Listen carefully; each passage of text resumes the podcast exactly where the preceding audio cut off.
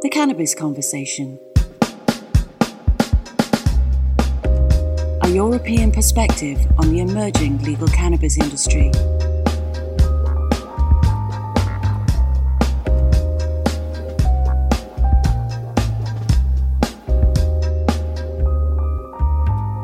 Welcome to the Cannabis Conversation with Anuj Desai, where we explore the new legal cannabis industry by speaking to the professionals that are helping to shape it. I welcome back Gregor Zorn for part two of our show on cannabis and Western medicine. Last week we talked about a number of things and we could have talked for, for a lot longer, but we kind of left it talking about the high level constituent parts of the cannabis plant. And, and actually, Gregor, one of the things that you said on last week's show was about just on, on a kind of simplistic level, pharmaceutical companies like to isolate and synthesize and then mass produce. And given the complexity of the cannabis plant and the variety of strains and potential cannabinoids and terpenes, etc., that might exist within it, that is quite the opposite of, of the pharmaceutical model. Do you think pharmaceutical companies don't really know how to approach something like cannabis because of its complexity.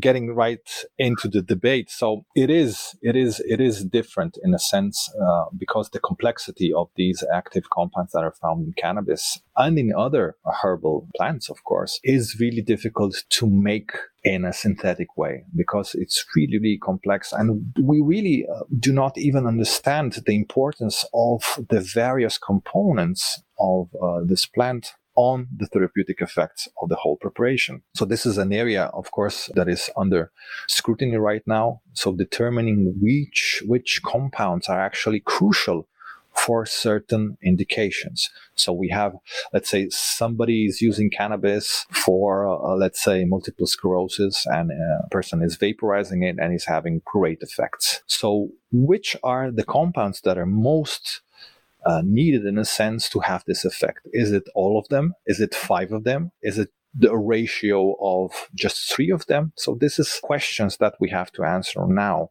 and have to understand it to have better understanding of how we can actually produce or grow cannabis that is specifically tailored for specific indications. Cannabis plant is a marvelous, let's say, mini production facility of all these beautiful active ingredients, but uh, which of them are the ones that are specifically needed for having specific effects? This is the question that needs to be answered and uh, is something that we will be researching for years because it's so complex and there's so many different uh, variations. So if we, if we look at the number of plant cannabinoids, which we mentioned in the last show, which was 144, then we have over, depending on the source, let's say 200 terpenes and terpenoids that have been isolated from this plant. And you can do the math on how many potential combinations just with these two components, then you have other constituents such as flavonoids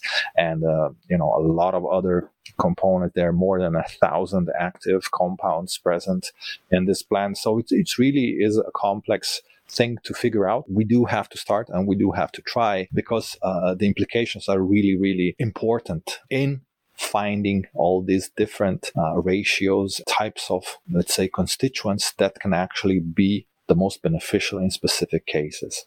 And we mentioned last last time that as uh, this these components actually uh, have an effect on the endocannabinoid system, which has an effect on all the other systems in our body, this can be potentially uh, therapeutically useful for a lot of different types of medical conditions. And this is something that is is is hard to understand for a lot of medical professionals. You know, how can one plant have so many beneficial effects on so many different systems and organs and so on.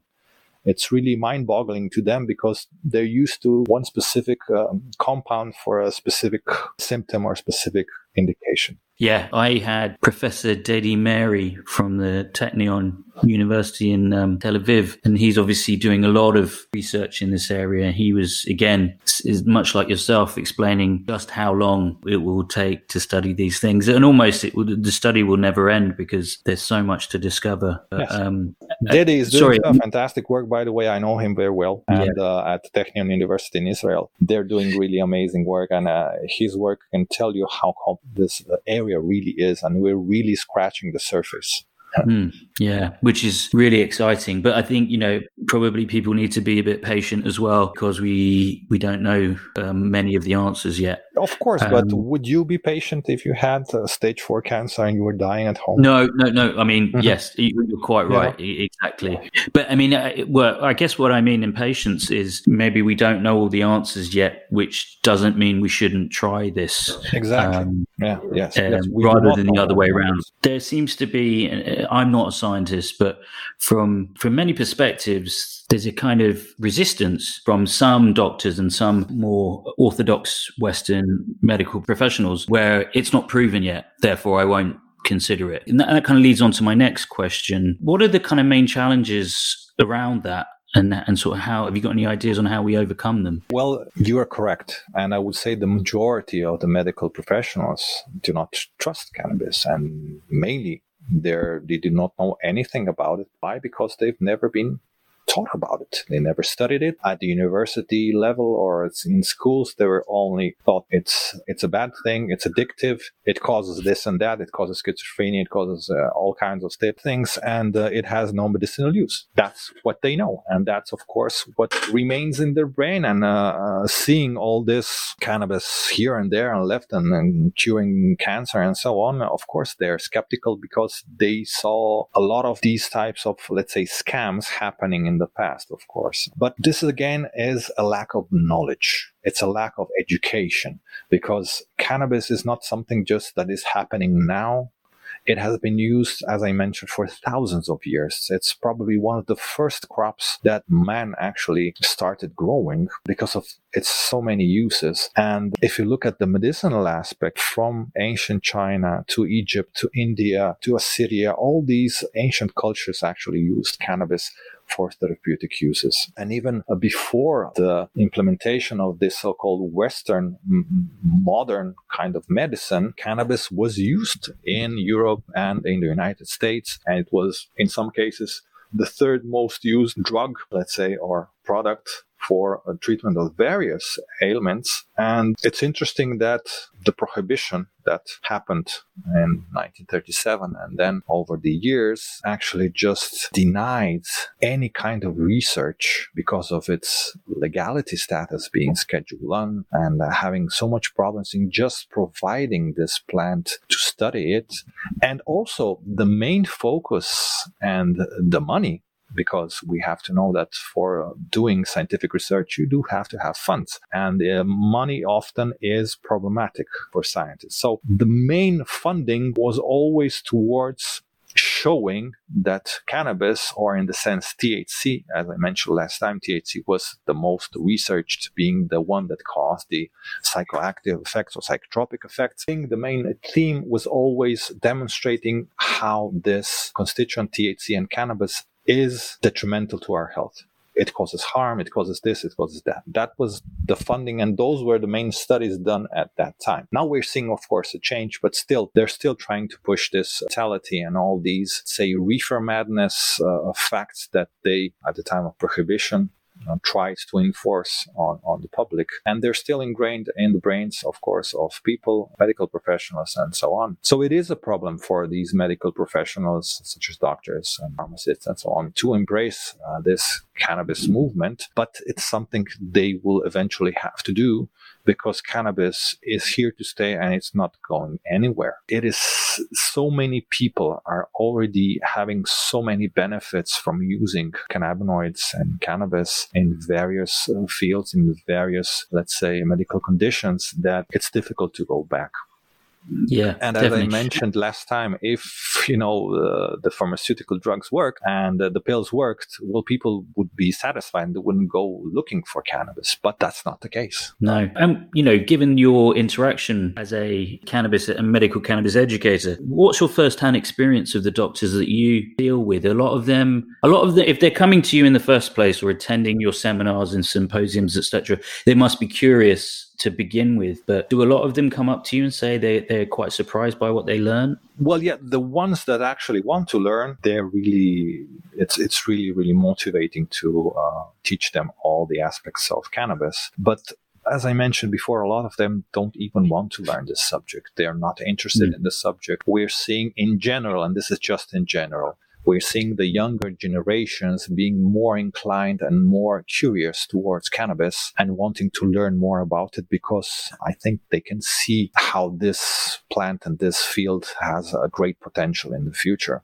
and will be a great part of, uh, let's say, medicine in general. So uh, these are the ones that actually are very, very inclined to learn new things and to applying also these things. But again, what is the incentive for uh, doctors to actually prescribe cannabis and cannabinoids? Do they have any? Well, being, let's say, the status, the legality of cannabis is always problematic. And this being such a problem, it's just a burden for them. Why would they go through all these hoops and regulations and have to fill out a number of forms in many countries does happen before they can actually prescribe cannabis and all this bureaucracy when they can actually just prescribe you uh, prescription drugs and they have no problems and they have no legal issues. Why would they do that? They have no incentive. Well, the incentive is actually the patients. It's the patients who are usually the ones who first find out about cannabis and they're the ones who are pushing cannabis. They're the ones who are talking to the doctor and saying, look, I have this and this, and I would like to try cannabis. Do you know anything about cannabis? And doctor usually will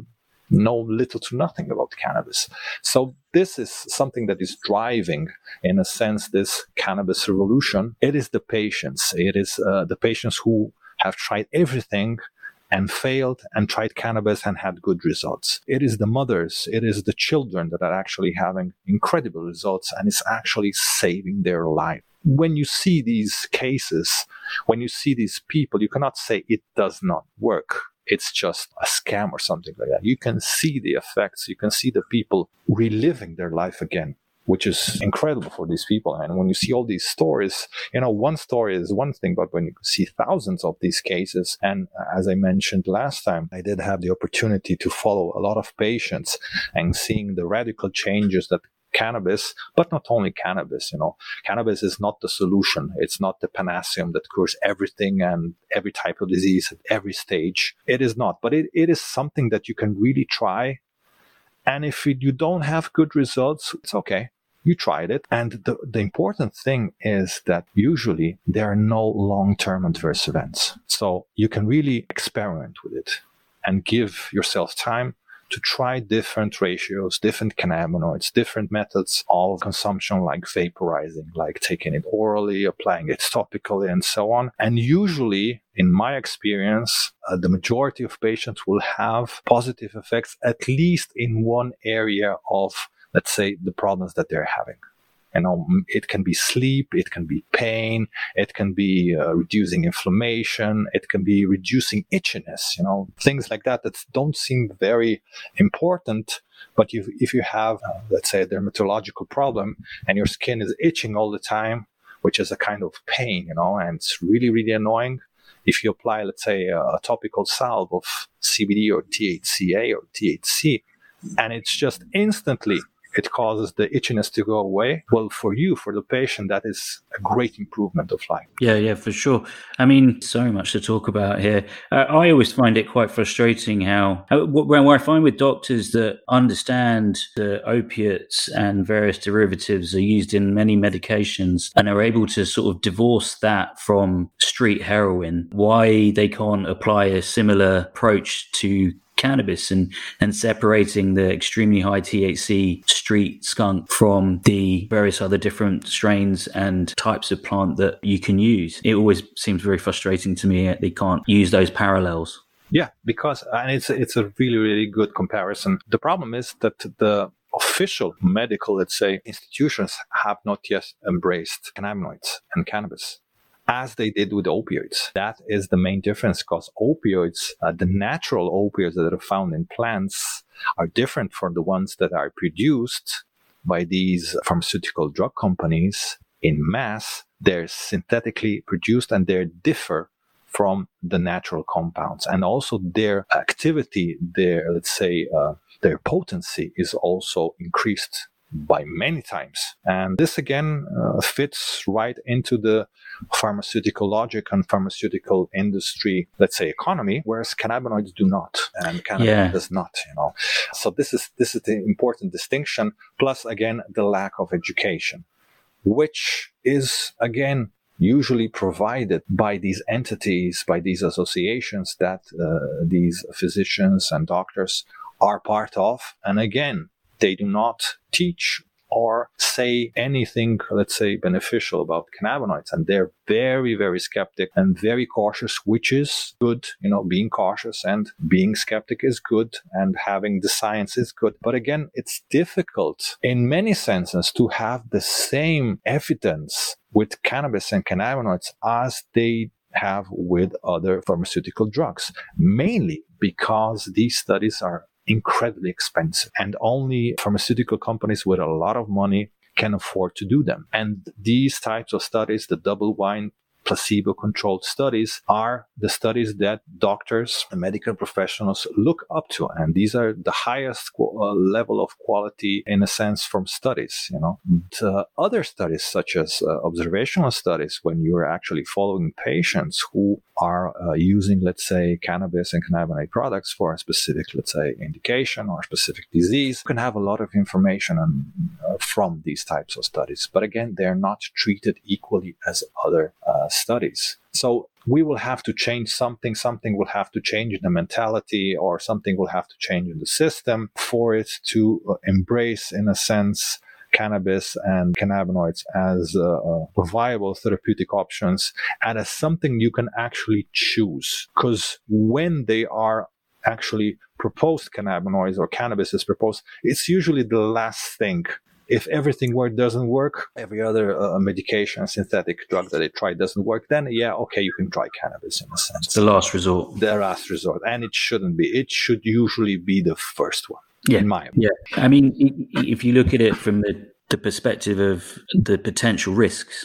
from taking something. With cannabis, they're relatively low. And again, it's not a question of people will be taking extremely high THC. You'll be taking something that's recommended by a doctor that understands the plant and will probably have some THC, but it won't be 30% or whatever you get on the street. And at worst, you might not like it, but at best, it might actually help your problem? It usually does help. And uh, as you mentioned, yes, dosing and starting using cannabis uh, medicinally in a correct way is extremely important. And again, it's part of the educational process. People are different. I, you, and other people, we have different tolerances. And if we, if we talk about THC, which sadly, in a way, but this is the reality, is usually necessary for having these therapeutic effects in the majority of conditions, not in all of them, but in a lot of these conditions. Again, THC is very, very useful and has an incredible amount of different effects. Dosing is extremely important. And not only dosing. So uh,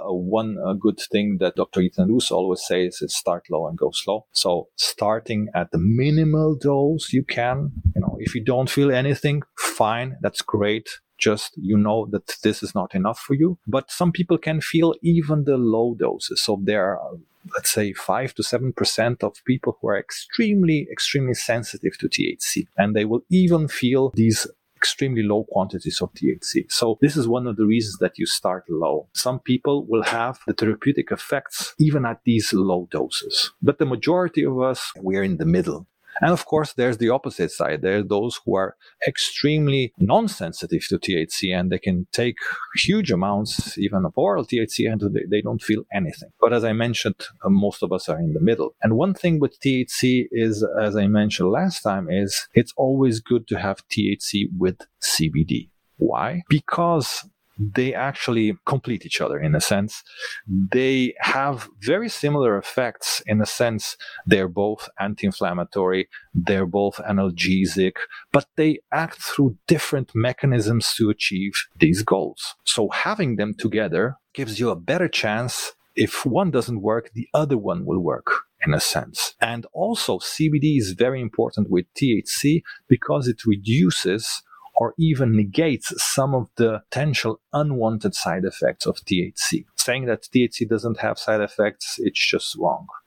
anything can have side effects.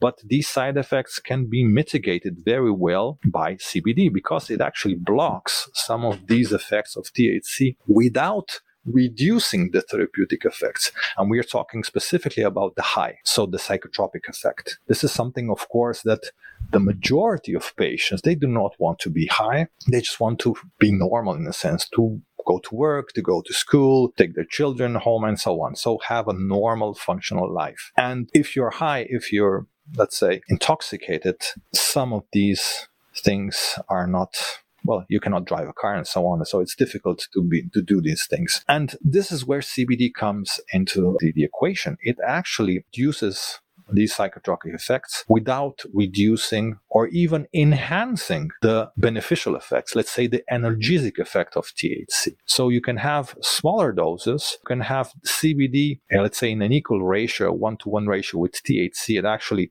reduces the psychotropic effects. You don't feel so high. You feel more functional. You can do things that you couldn't do if you were, let's say, high. And also, it can reduce some of the things that especially cannabis naive patients, those that start cannabis and never tried cannabis ever in their life, at the beginning, some of the effects of THC can be scary in a sense. One of these effects, typical effects, is THC elevates your heartbeat usually. And this is something that a lot of patients get really scared because they, they, they uh, start uh, using THC usually via vaporizer. As I mentioned, inhaling, smoking is a, not a therapeutic way of taking cannabis. Okay. So that's why I always talk about vaporizing, using a dry herb vaporizer, because if you burn anything or cannabis or tobacco or even chamomile or any herb, the burning process will produce these toxic byproducts. And this is something you should not be inhaling, and especially patients should not be inhaling because they can be irritating to the lungs, they can have uh, carcinogenic compounds, and so on. So, does it also kill some of the cannabinoids, or, or, or as in it renders them ineffective because they're well, it destroys them. Yes, it does. Yeah. But that's not the main problem. The main problem is actually uh, the creation of all these toxic compounds and there are over a hundred of them, which is something that you do not want to, inhale why would you inhale toxic compounds when you're trying to treat yourself? It's it's you know it's ridiculous. That's why you use these vaporizers, which are these uh, machines that can be portable, they can be desktop varieties that actually heat up cannabis or herbs. It can be other herbs, you know. You can put lavender in if you want, and they heat it up so the evaporation process from the heat actually causes that these active ingredients, which we mentioned last time, that are found in the trichomes, these specialized structures on the surface of cannabis, especially in uh, in the buds or in the flowering tops of cannabis, they actually evaporate and you inhale them without burning them. So this is a a very therapeutic way of inhaling cannabinoids without burning them and without creating all these toxic side products, which of course are not something that you would want to uh, inhale. So this is, this is a kind of aromatherapy, if you want to think of it. Uh, yeah. yeah, and it, it is the basis. So without burning you, you can actually have these uh, constituents in your body. And inhalation is different from uh, taking cannabinoids oral. This is also a distinction that patients and doctors should be very aware of. So if you inhale cannabinoids, let's say THC via vaporizer, it will very quickly go from into your lungs and then from your lungs into your blood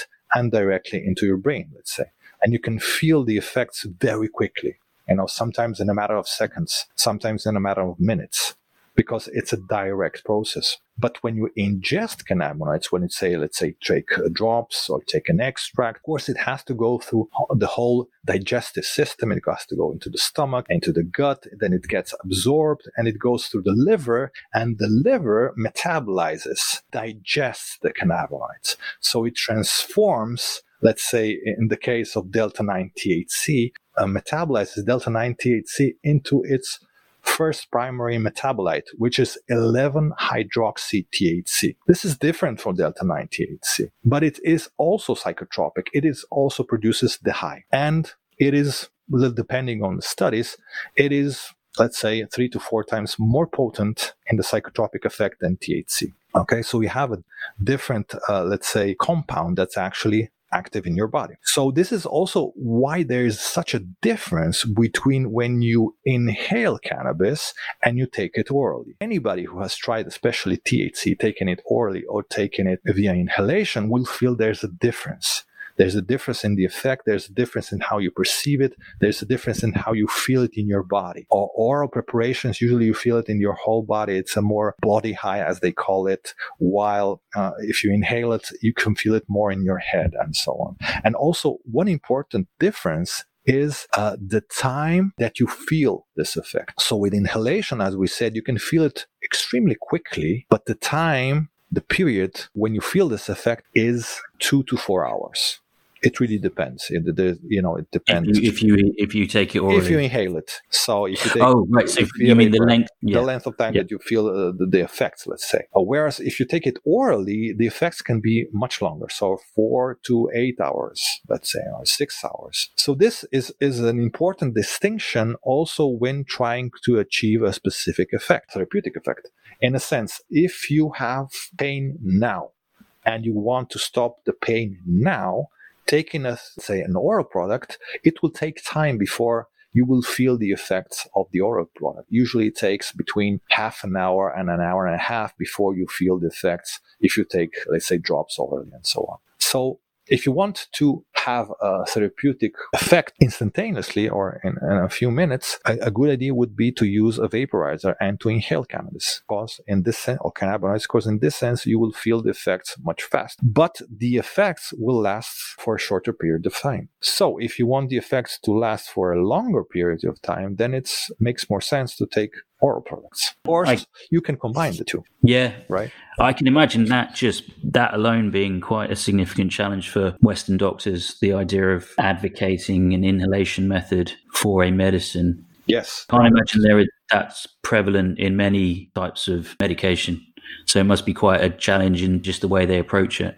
It is. It is a challenge, and uh, also it's a problem with patients, not only with doctors. You know, we are so yes, used to taking pills or taking drops or things that smoking something, which I said is not a therapeutic way, or inhaling something via vaporizer. It is a little bit, let's say, non-conventional. It's really effective also in many countries, let's say in Europe and also in the United States, you will find uh, in the United States dispensaries, but here in Europe, you will find in pharmacies, they will actually sell flower, you know, so right. but so you can, you use these flowers mainly for vaporizing because a lot of people will not be making other products at home such as extracts and so on. So this is also how cannabis products are sold. So it is meant to be vaporized. It is meant to be used in this way. But again, uh, it doesn't exclude using different types of methods for having specific effects, you know, for, as I mentioned before, if you want the, the effect to be instantaneous or be very quick, then you can use at the beginning, you can use uh, vaporization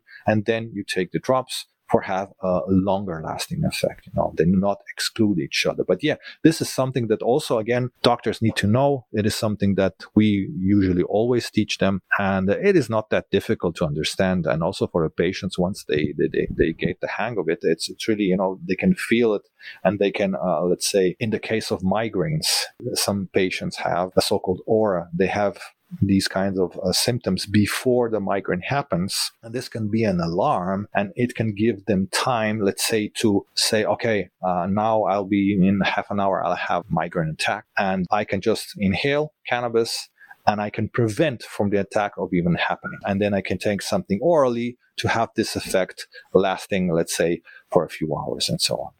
So this is this can be very useful in how you use it for specific symptoms for specific uh, medical condition. Yeah, I mean that. Yeah, I mean really interesting, and it will it will require a bit of a mind shift both from patients and doctors. I mean, we could talk again for a lot longer. Conscious of time though, if I am to offer a sort of a very crude summary of high level difference between pharma and cannabis is, and please correct me if I'm wrong, but uh, like much of, of our society, it comes down to money and ownership of IP. And often pharmaceutical companies fund research. And because possibly it's difficult for them to approach cannabis in an ownership way, they may be less willing to fund such research. And that's why there's a bit of a difference between the two categories. Is that sort of fair enough to say? It is. And also, it, it's taking their money in countries, in states, let's say in the United States, where they have a medical cannabis program and uh, people can access to medical cannabis. New, on numerous occasions, numerous studies and numerous surveys have shown that people are substituting cannabis for other pharmaceutical drugs because they're having more positive effects, less adverse events, and they're actually glad to have this option. And uh, of course, the pharmaceutical companies, when they see a reduction of 50%, of 70% in, uh, let's say, analgesics, in opioids, in uh, NSAIDs, in different antipsychotics, well, this is a bit problematic for their shareholders, right? So it is a big problem. And it is also one of the reasons, as you mentioned, it's money, it's power, it's having the IPs, it's having all this influx of m- tremendous amounts of money. This is a multi billion dollar industry. It's an industry. Let's not forget it. And uh, yes, it is it is bothersome to have this plant, which is called weed in the United States because it grows like weed. So anybody can actually have it in the garden, you know, three plants, let's say, and they can actually, if they know how to, they can extract medicine for the whole family for the whole year, yeah. practically for pennies. Yeah, it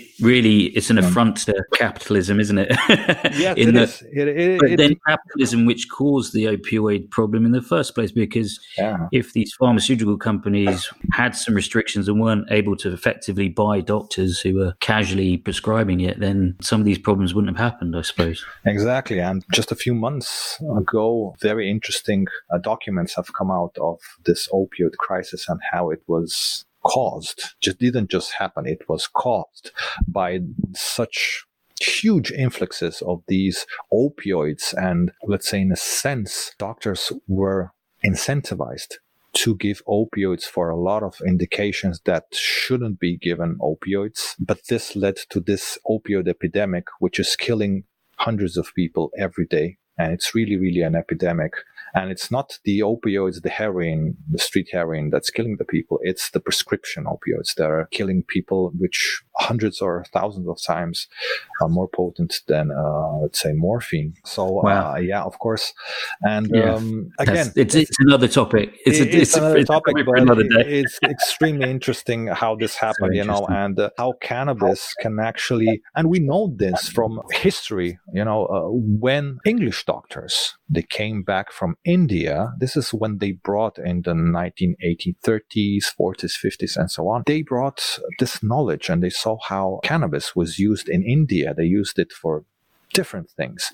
And at that time, they were well aware of the opioid problem and the opioid dens and so on. And they were well aware of what opioids could do and where they had their limitations. And comparing it to cannabis, when you read these old texts, you will see that they actually knew that cannabis, in comparison with opioids, if you compare them, actually does not have these limitations and these serious adverse events that opioids can cause, even death, as we mentioned. Cannabis does not do the, it provides actually a relief, especially for pain, which works in a different different mechanisms than the opioids do. And actually, even studies done using cannabis with opioids you can see that you can reduce the amount of opioids if you use cannabis with it by even 50% or even more. Uh, let's say 75% you can reduce for having the same effect. And uh, the interesting thing is that actually cannabis, which is a drug and it's uh, let's say a drug without any medicinal use is a schedule 1 still official at the federal level in the united states. It's actually being now studied for treating other addictions. Opioid, yeah opioid addiction nicotine addiction and so on. Because the mechanisms of these different cannabinoids they can actually help reduce the craving that you have for all these types of addictions. So we are actually studying a drug that's supposed to be addictive for treating other drugs that are addictive or other addictions. there's there's something yeah. deliciously ironic about that. Yeah, yeah. But actually, this is a good good place for us to sort of draw things to a close. I, I, genuinely could talk to you for hours. So this has been such a great couple of shows, and thank you so much for sparing the time to talk to me, Gregor. Oh, it was a pleasure. Thank you very much for inviting me. Always a pleasure, and um, hopefully I can get you back on at some point in a few months to talk about various other things. Absolutely, we will know much more with all these new studies coming out. So it, we are never out of fresh ideas and fresh topics to talk about. Good, good. Thank you, Gregor. Thank you.